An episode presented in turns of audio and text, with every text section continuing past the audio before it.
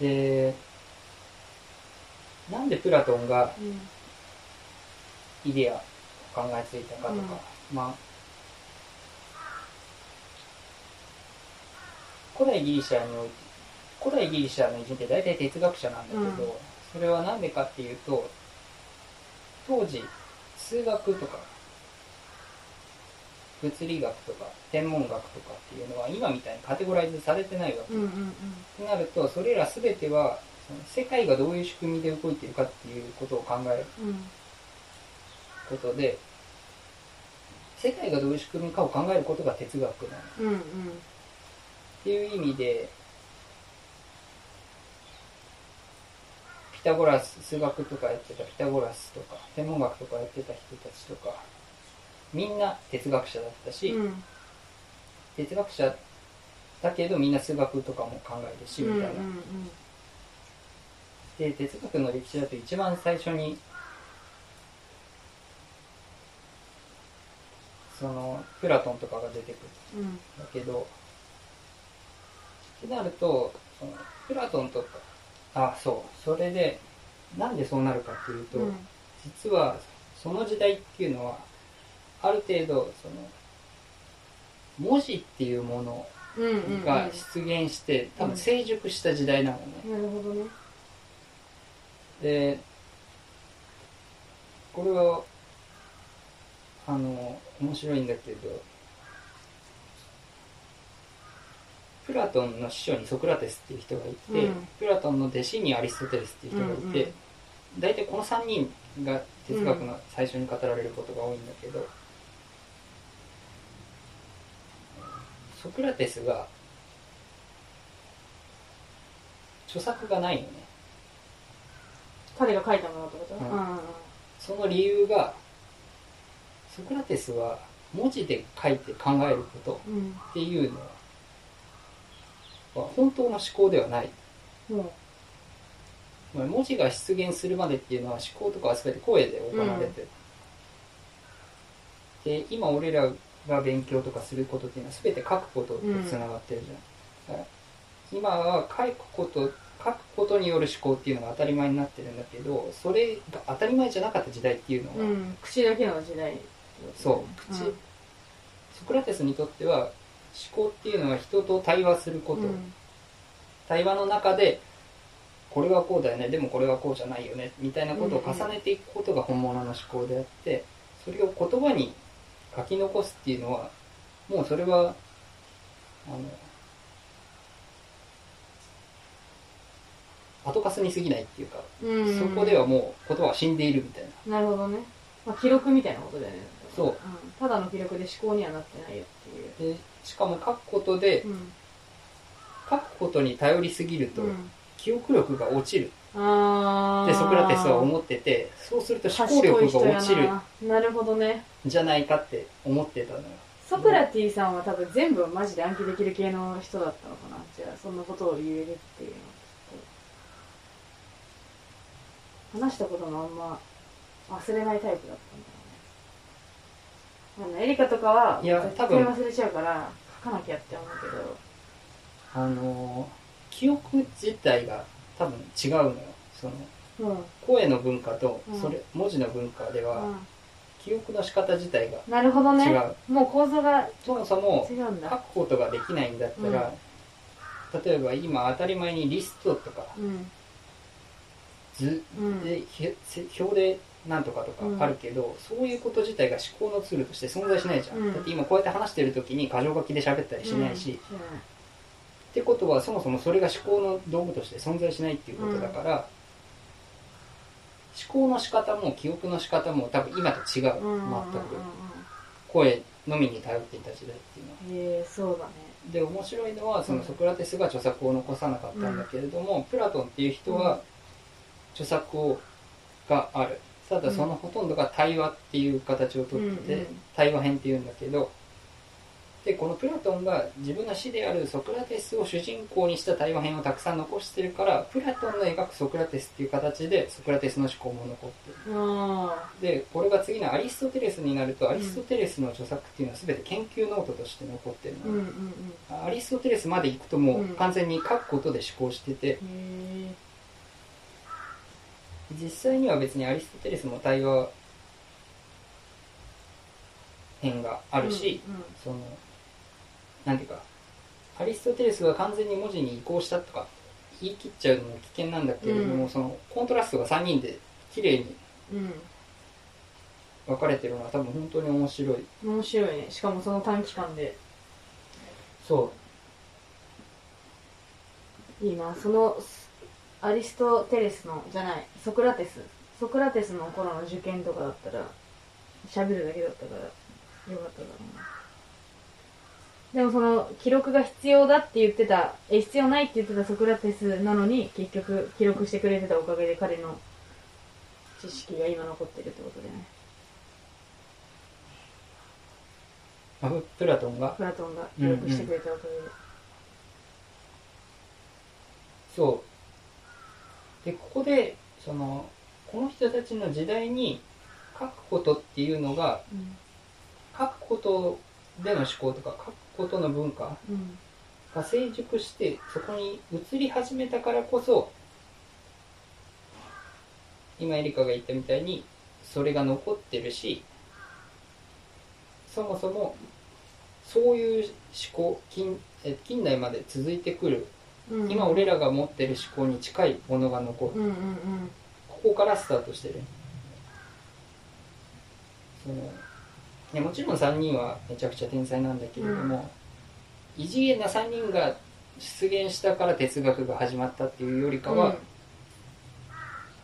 ここがそういう時代の一つの転換点、うん文字の文化が成熟したっていう転換点でそこにいたのがこの3人だったっていううん。話なの多分。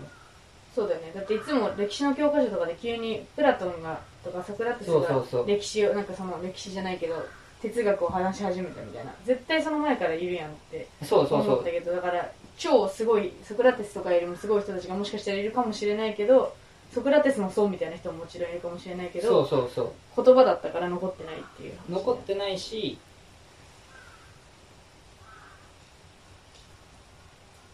いわゆる今でいう哲学みたいなうん。ところまでおそらく深まってない、言言葉で考えないんだとするとその思考を深められる深度に限界があるっていうか。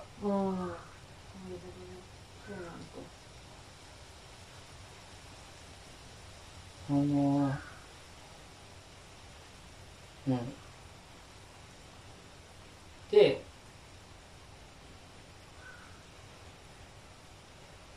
そうだねだから文字の文化っていうのもちろんある時瞬間から突然始まるわけじゃないんだけれども文字の文化っていうのが成熟してくると世界だったり思考そのものの中に分析とかうん。解剖みたいな発想が出てきて、さっきのプラトンのイデアみたいな抽象的な思考工事のものを想定したりっていうその考え方自体がそもそも思考方式うん。の転換っていうか、うんうんうんうん。なるほどね。でそうなってくるとそれ以前っていうのは声だけの文化っていうのは、今とは思考とかさっき言っちゃったけど記憶が違うってことうんうんなんだよね、でホメロスっていう人がいて、それはさっき言ったイーリアスうんうんとかオデュッセイアっていううん。現存している最古のギリシャ神話の書き手なんだけど、割と長い間ずっとあイリアスホメロスのイリアスっていうのは叙事詩なの。う叙事詩。叙事詩って聞くとなんかすげえ壮大うんな詩じゃん。うん。だから割とずっとその西洋の人たちにとっては古代ギリシャのそのイーリアスっていう叙事詩まあ、我々の祖先は古代からこんなに知的才能にあふれてて感性豊かだったんだみたいな、うんうんこんなに韻を踏んでいてうんうん。古代から。うん。すごい芸術作品、うん。奇跡的な芸術作品っていうふうに思ってたんだけど、うんそれは違うんじゃないかって言い始めた人がいる。もうその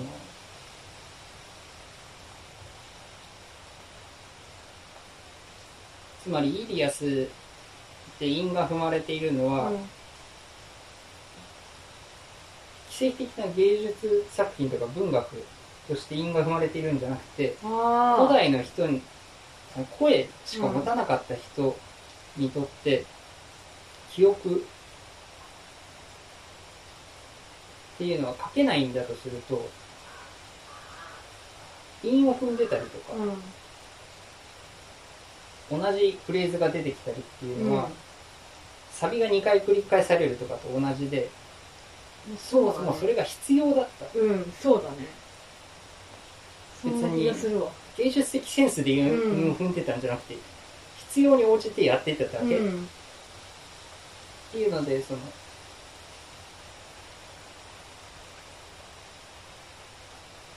ホメロスのイリアスにあるのは、うん。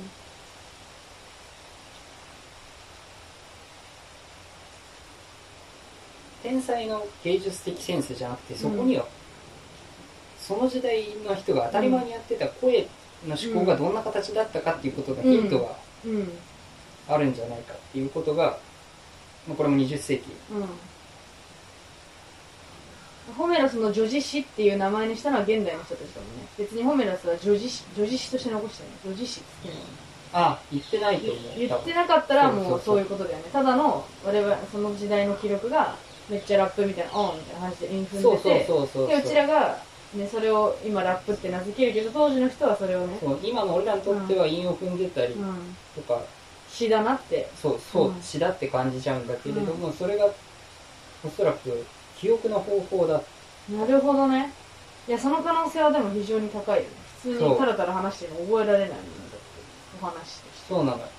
子供とかにも、ね、そうそれこそそう。うん。でそうなのよ。イリアスはだからあの詩として読むとね現代の俺らにとってはこれも古事記と一緒ですごく読みづらい、うんうんうん。同じ話がうん。何回も出てきたりとかすごく冗長うん。だったりするんだけれどもそれがなんていうか声の文化っていうことだと分かる、なるほどね。物事を整理して二度同じ話をしなくていいっていうのは書くことによって初めて可能になることであって普通に話しかツールとしてないんだとしたら、同じ話は繰り返されないと覚えられないし、うんうんうん。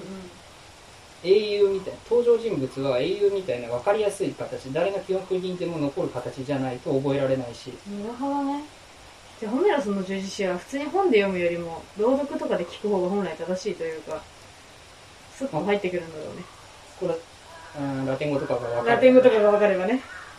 日本語では韻踏んでくれてないのか。そこまでやってる翻訳家がいたら本物だよね。いやまあ難しいだろうね、うん。その詩の翻訳っていうのは。なるほどね。いや面白いわその話は。っていうそのイリアス絡みで声の文化から文字の文化っていうのはある時突然文字が出現した瞬間に全員の思考が変わるわけじゃないじゃん、うん。うんっていう意味でその多分ここの移行っていうのはすごい時間をかけてすごい緩やかに変わってきて、その最後最終的な時期に古代ギリシャの哲学者たちが出てくる。うんうんうん。だけど声の文化っていうもの自体もおそらくなんていうのあると始まったって言える視点はない。あの別にチンパンジーとかだって声。うん。出すっていう意味でどこからがっていうのはすごくう難しくて、そもそもそのそこの始まり自体もうん。すごい緩やかに連続的に時間をかけて変化していったこと、でこうややこしいんだけど声の文化っていうものと文字の文化っていう流れと別に人間が言語をいつ持ち始めたのかっていう話だったり、意識が人間にいつ生まれたのか、うん意識もある瞬間から突然全人類にインストールされるものうんうん。じゃなかったとしたらなんか、すごく長い過渡期みたいなのがあいるやめっちゃ長いだろうね。そのこ頃のことっていうのはどういうことかどういう世界観だったのかとかっていうのはもう検証不可能だから難しいんだけれども、うん。ジュリアン・ジェインズっていうこれも20世紀の人が一つ仮説を立ててそれがとても面白い。うんうんジュリアン・ジェインズは二分身っていう仮説を立てたんだけど、二分身まあ、両脳性っていうふうに訳されたりもするんだけど、イリアスでっていうのは英雄と神々の物語。で、そこには精神的な事柄を表す言葉がないの。うんで、英雄が行動するときっていうのは大体その神様が現れて、うん。何？どうしたらいい？とか、うん。こうしなさいっていうのを言う。っていうのが大体イリアスの特徴なんだけど、ジェインズは、神々の、神々が現れて行動を起こさせるっていうのが、比喩とかじゃなくて、そうだったんじゃないかと、本当に。うんイリアスの英雄は、神々っていう幻覚とか幻聴を実際に聞いてたんじゃうんなるないかと。ほどね。っていうのも、ほ意識がない状態でもうん。実は人間って判断、あてか意識がない状態でも動く。意識がないっていうとじゃあなんていうか抜け殻を想像しちゃうんだけどどうしても今の俺たちは。実際には例えば意識がない状態っていうのは今の俺らでもしょっちゅうある、うくしゃみとかあくびとか。いやもっと例えば運転してる時にさ、えこれはハンドルは両手でしっかり持って右に曲がる時には右手をこうやって上に上げてとかいちいち考えてるわけじゃないじゃん。全く考えてない。っていう意味でそこではすでにもう意識の外側に置かれてるのようん動作っていうのは、うんうんっていう意味で人間は必ずしもすべ自分がやってる動作全てを今だって意識してるわけじゃない、うんうん。で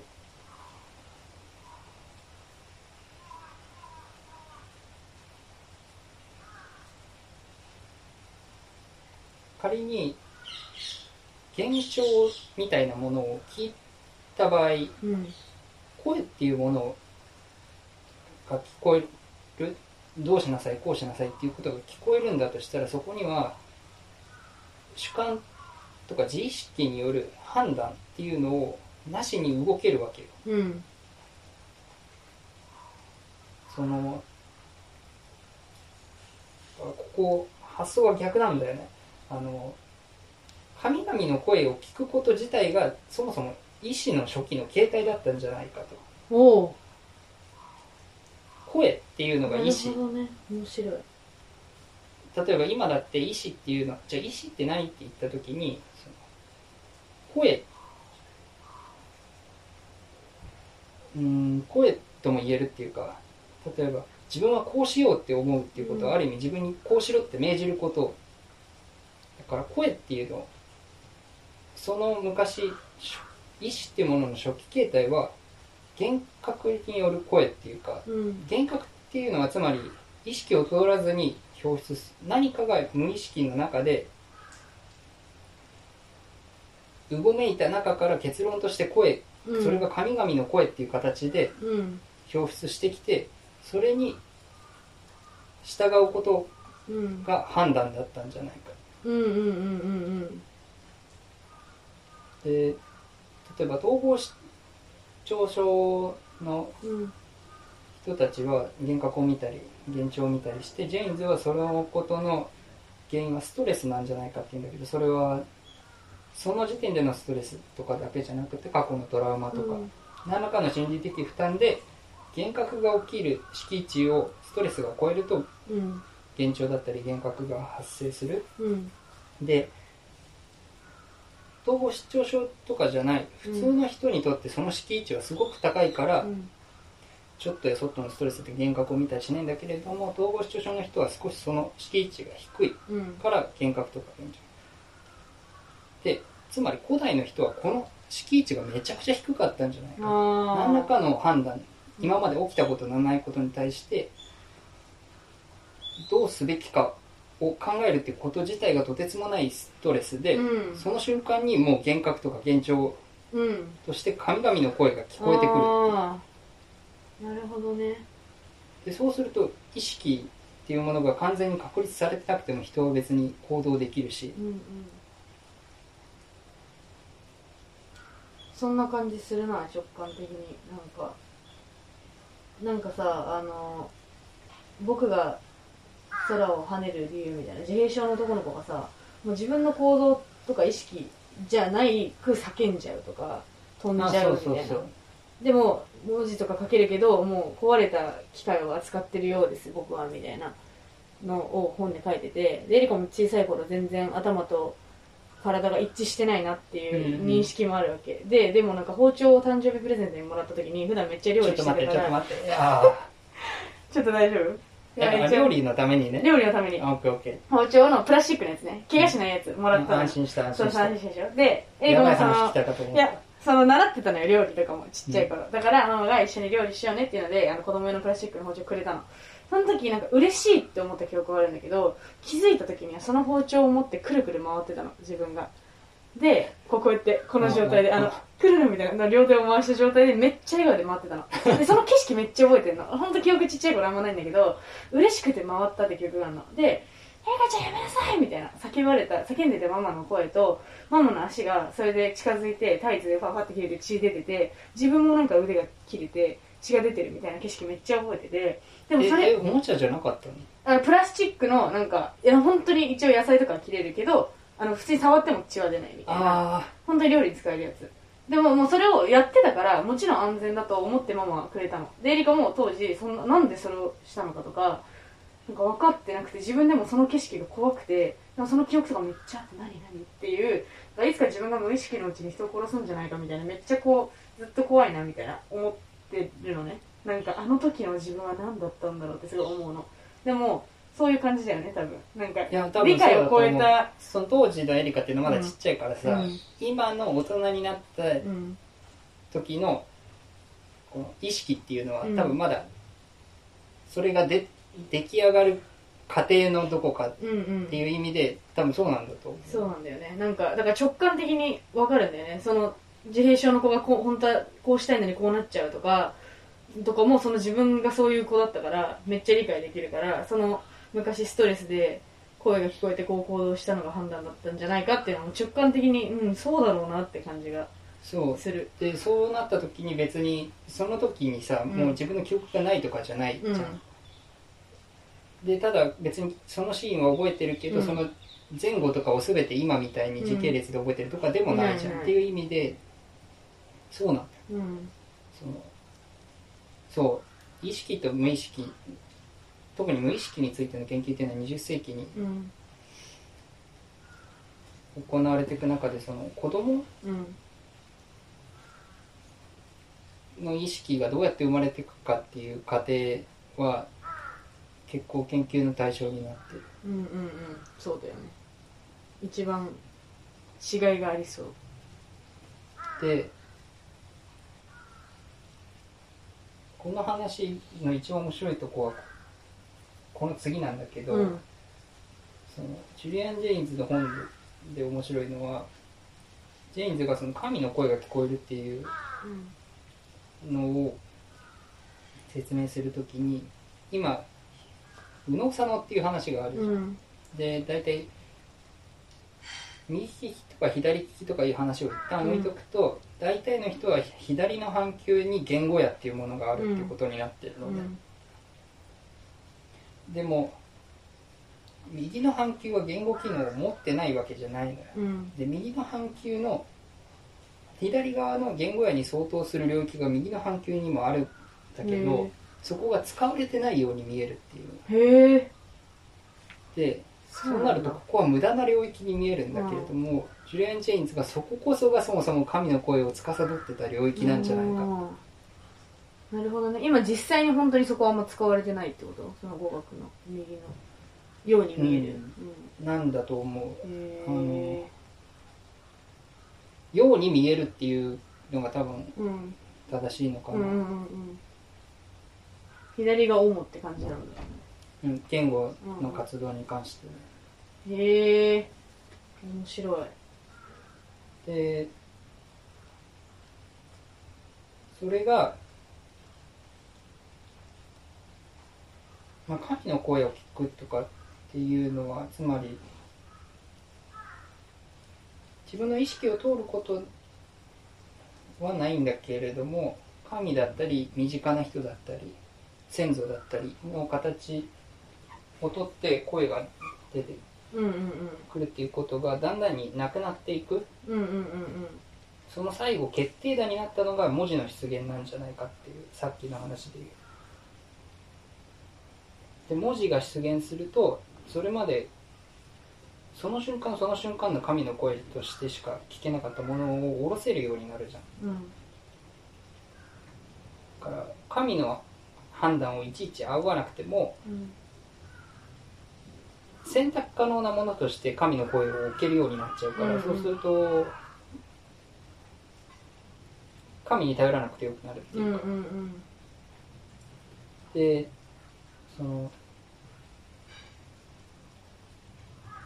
そこで何が起きそういう流れ全体で何が起きてたかっていうと意識がない頃とか声だけしかない頃っていうのは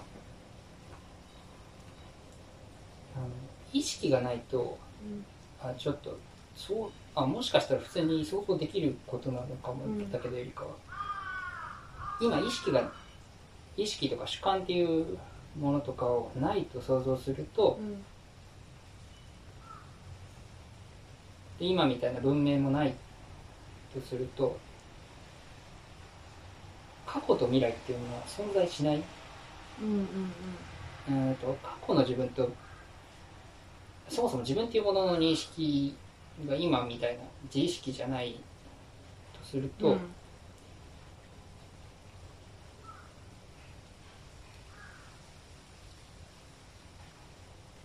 昨日のこととか明日のことって問題じゃないっていうか、うんうん。問題にできない。ずっと現在しかないし、うん。その昨日の自分について反省することはそもそもできないじゃん、うん。意識がない、うんうん。自自自意識がないと、うん。でその世界がどうやって成り立っているかっていうとつまり記憶を持っているのは個人じゃなくてその文化自体なのよ。その、うん所属しているコミュニティとしての文化自体がその歌とかうん。で神と英雄の物語として語られることっていうのはそこには生活の知恵だったりとか、うん。教訓だったりタブーだったりとかっていうことが外部記憶としてそこに保存されてる状態っうんていうか個人の記憶として持ってるんじゃなくって、うんでそれがもう書き下ろさないんだとするとところどころでこう変わっていくうんものとして先祖から代々続いてきてる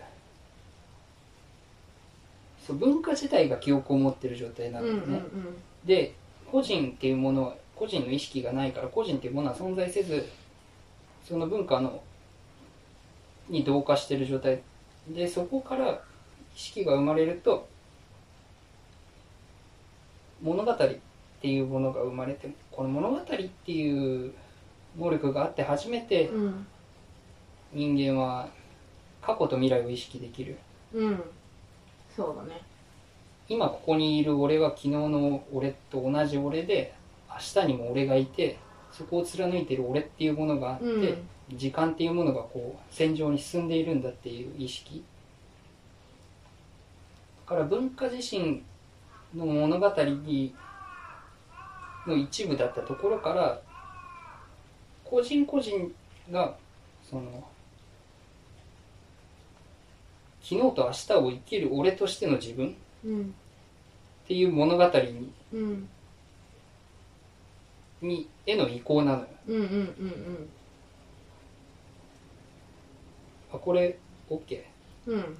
あのそうだった。小3とかの時。そうだったわ。なんか感動が薄いなと思ったけどそういうことね、うん。あもう、うん、そあうだよね。そうそうそうだったんだよね。あの宿題とかやれとか言われてもないなんか聞いてがなんだろうこの宿題じゃない方がいいな。例えば小学校1年生の時に運動靴をどうしても持ってこれなくて学校に。で明日は持ってきてねリカちゃん明日体育だからねって言ってうん分かったってその今ではその瞬間は思うけどその5秒後には忘れてるしそのあ確かに言われてみればそうかもね。そう運動靴ってみたいな。そうでもそれをエリカは運動会が始まる時あ2ヶ月間やり続けたの毎日。そういうことでしょ多分。なんかで運動会の日にそうそうそう。も昨日もこれで先怒られちゃったから明日はこうしようとかじゃないんだよね。そう。からあ、うん、もう一回その先生に怒られるたびにあまたやっちゃったんだとはなるけどそういう感じだったからまたその5秒後には忘れてみたいな今を生きてたから確かにその脳がつながってきてから過去未来みたいな感じが中学生ぐらいになってからそうなったよなっていうのが今自分の歴史を聞いてるような感じだったよね。だからあそうそうそうって感じでしたね。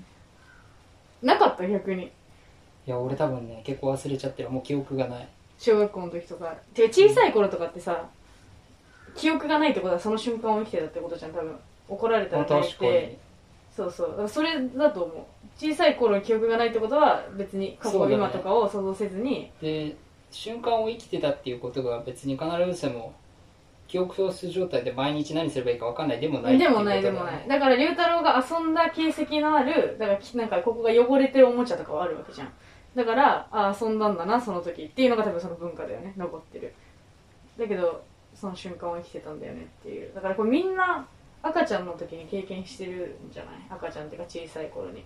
でちょっとエリカはそれが長めだったってだけで長めだからちょっと説明できるけどみんな多分34歳ぐらいまではこうだったんじゃない？人間って。だそれまあまあそうだよね、うん。でって考えるとめちゃくちゃ面白くない、うん。つまりその2000年運千年単位で文明文化とか文明として辿ってきた意識の出現っていう経路と、人間の。人間が生まれてから意識を獲得するまでっていうのは、実はすごくサイズとしてはもう、としてるけど。そうめちゃくちゃギュッとしてるんだけれども、一緒だよね、すごい一緒、うん、でそれがうまくいかない人とかがそのそれこそ自閉症とか、うんうん。障害者っていうふうに言われるうんっていうふうになるんだと思う。そこの転換のポイントのあれを持たないっていう人は。だからうんそうだね。そういう感じだね全然自分もそうなり得たなって思うんだよね。このパッて瞬間が来て自分は意識があなるほどねこれが勉強なんだとかあみんなこれをやってきたんだって理解できる瞬間自分は今怒ってるんだとか理解できる瞬間が来たのが遅めだったからああってなったけど来なくてもおかしくなかったなって思うの。自分にそれが。あだから危なかったなと思う。なんか。あただ来なかったら来なかったでもしかしたらその、それは来ちゃった人とは別の何か経路うん。を手に入れてるかもしれないじゃん。そうそうそうそうだね。そう。でそう考えると、まあ、このジェインズの二分身っていうのが、うん。それもまたある瞬間突然消えたわけじゃなくておそらく名残が残っうんていた人たちもいる、うん。で古代ギリシャの時代っていうのはプラトンとかソクラテスがめちゃくちゃ頭いい、うん。今みたいな理性で考えることのうん出発点みたいな人たちがいるんだけれども、その時代の古代ギリシャにも神託者っていうのがいるの、うん。デルポイっていう場所には神託者がいてミコミコうん。がいるんだけど、ミコってミコ。何ミコあミコ。うん。神のミコってこと、でそう。だから今の合理的で全てが科学的か非科学的かの世界うんうん。で考えるとミコとかシャーマンっていうのは、なんか非科学的だよねみたいな、うん。うんあんまりちょっとどうなのっていう感じだけど、本当にただのそれがペテンなんだとしたら、プラトンとかソクラテスみたいな人たちがいた時代にそれが続けられるはずがないうんうん。っ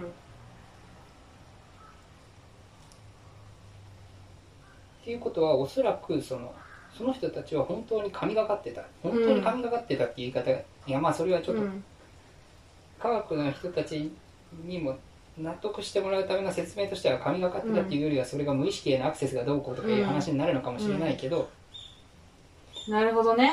うん。で面白いです。巫女とかさ神託者っていうのは大体女なのへえでそれがなぜ女性なのかっていうことのおそらくはあのこれは今でも男性と女性の中でうん。脳みその左右の脳をつなぐ部分の神経神経かな？脳梁っていう部分があるんだけど、架け橋みたいな、うん。そこが女性の方が太いのね男性がへえで言語活動を行う時に男性の脳っていうのは基本的に左脳うん。に圧倒的によることが多いんだけれど、女性の脳はここの脳梁が太くてうん。よりその両方の脳を使う。うん。でつまりかつて神の声を聞いていた領域である右側の脳っていうのを言語活動にも女性は今でも使用することが分かってるんだけど、多分それと関係がある。その科学的に説明するとね。神々の声を聞ける神々の声を聞く名残神がかり的なことをするのが女性が多いのは多分そのそこと関係があるうん。左半球優位になりきらないっていうか、何らかの経緯でその右脳の論理的じゃないところにアクセスする扉を開きやすいっていうか、ん。そうだね。でここで話はようやく戻ってくるんだけども、うん。日本史で一番最初に出てきた人の名前覚えてる、日本史で一番最初に出てきた人の名前？小記事の前で？え？実は今日エリカ最初にもう言っちゃってんー、だ嘘でしょ？うん。天暮らしの天使みたいな人。それで左目から出てきたからそうそうそう。え？言った？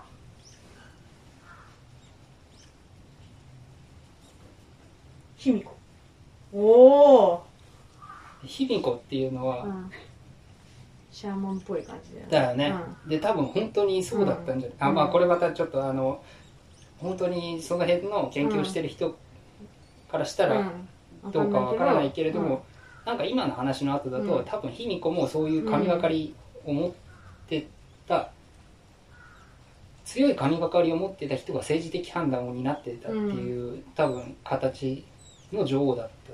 うん、うん気がするよね。っていうか今の時代もそうじゃない？そのユダヤ教とかさキリスト教とかもさ神の声を聞いた人スタートじゃん、ああ、うん。ムハンマドとか。でそんなのはさなんでこんな科学だからエリカとか結構今理性とかさそので勉科学技術とかを勉強したからさいやおかしいだろうとかその無宗教の国で生まれたからおかしいだろうって思うよそうんなことをさことでいいのかって思うけそう思うことをみんなありえないぐらい信じてみんなやってるじゃんでも確かにその科学技術だけじゃなんか自分も信用してないというかさ心の部分みたいなところは正直あるしそのシャーマンとかもとかなんか科学で説明できないこととかあとなんか日本のおじいちゃんとかと話すと当たり前のように幽霊見えてるみたいな感じの人とかもいるじゃん。そこはなんかあるよねって思う。そのうちらが今科学技術でもうこう津波のように消しちゃってってるけどうん。消しちゃいけないというか触れちゃいけないでその科学技術を発展させることでこうですっていうことで消えちゃうそのだから小さい頃から教えない方がいいなって思うんだよねすごい。持ってるものを。そのさっきエリカ頭がつながってラッキーだったって言ったけどその友達のさ自閉症のことが超天才的な2010あ2156年の何月何日何曜日っていうと水曜日みたいな帰ってきて調べると本当にあってたありと分かる分かる。俺もそういう知り合いいた。あと絵とかをさ見るとさその彼らが描いた世界こんな風に見えてるのみたいな絵とかが超もうなんか人間がこう歪んでるけどめっちゃ綺麗だったりみたいなあるじゃん。だからそういう意味ではアンラッキーだったなってめっちゃ思う。もうそういう才能が消えたのかって思う。その繋がっちゃったというかその理性が働いちゃったことによって消えたんだなとは思うよね自分があねのそう20世紀まあこれ本当は次回しようと思ってた話なんだけど、うん。ちょっと寄り道すると20世紀っていうのはあのそこの見直しがすごく起きた時期っていうか、うん。その、まあ、ソクラテスプラトンアリストテレス以降うん。の西洋思想っていうのは、うん。客観的に見て確実なものうんの積みを定理うん。で何々は何々であるっていうことを連結していって、客観的に見て確実なもので世界を説明するっていうことをすごい勢いでやってきて、うん。それがまた科学が出るたんびに、あうん。科学が出たりとかターニングポイントを迎えるたんびにそれが加速的うんうにん。進んできたんだけれども実はそのたんびに押しのけられてきたものっていうのがある。うんうん例えば科学ニュートンの時代に科学っていうものがすごく進歩した時には、それまで当たり前にあった錬金術っていうものがオカルトの領域に結果的に退けられたりとか、そうだね無意識っていうものが扱えないものでそれもまたオカルトとかだったものにその20世紀例えば無意識の研究が始まったりとかっていうその今まで科学的なものとかが取りこぼしてきたものの研究がようやく一周して始まろうとしたのが20世紀。うん。でここのあそうこの話面白いからちょっと次回、うんそうしよで今回的な流れで言うとそう卑弥呼はううん。巫女だっうんうん。で卑弥呼の巫女って巫女なの？でうん。古事記でうん。古事記には神様がいろいろ出てくるっつったじゃん、うん。で伊賀波は淡路島。うんうんだよねに祀られてるしうん。出てくる神様はみんな神社があったりするんだけれども、あの卑弥呼神社っていうのは日本にはない。うん。それがなぜっていうふうに考えた時に、うん。それほど、ちね、中国の「義手は人伝」っていうのに記載がされるほどに勢力を持ったうんところの頂点に君臨してた人なんだとしたら神様としてどこかに祀られててもおかしくないのに、卑弥呼を祀った神社が日本にはないの、うん。それがなぜかっていうことを考えた時に、じゃあ卑弥呼は実は存在してなかったんじゃないかっていう考え方と、あともう一つは実は別の形の神様として祀られてるんじゃないか。おすでにお面白いそこにあるんだけど、うん。俺らが見えてないだけなんじゃないか。うん。っていうところで出てくるのがうん。アマテラス。うん。アマテラス大神っていうのは、うん。ざっくり言うと太陽神なのよ。うん。で卑弥呼っていうのはうん。今俺らはあの義手和人伝に書かれた漢字で習うんだけど、うん。さっきエリカが言った通り卑弥呼の巫女を巫女だとすると、うん。最初の「卑」っていう字っておおファイヤファイヤーかサンか？どっちでもいいんだけど、うん。どっちにしろアマテラス大神。っぽいじゃん。っぽいぽい。ていうので卑弥呼イコールアマテラス大神説っていうのがあってこれ面白いよね。うん。そんなことまでたどり着いてる人たちがいるんだね。アマテラスの大神っていうのは天の岩戸っていうエピソードがあって、うん知ってる？うん全く知らない。あのーざっくり言うと、まあ、なんやかんやあって機嫌を崩したアマテラスが、天の岩戸っていうところに引きこもってうん。世界が真っ暗になっちゃう、うん。アマテラスは太陽の神様うんだからね、っていうエピソードがあるんだけど、うん。卑弥呼は死んだのが大体242年から248年頃っていうことになってるんだけど、うんそこで日食が2度起きてる、おおまあ、ここ計算方法がどうとかっていう議論はいまだに多分あるんだけど、その日食のエピソードが天の岩戸のエピソードとつながってるんじゃないなるかほどね。すご。えもうなんか卑弥呼アマテラスじゃん。いやそうだわ。ね。なるほどね。そういうそういう説がどこまでたどり着いてるんだね。そう。面白いね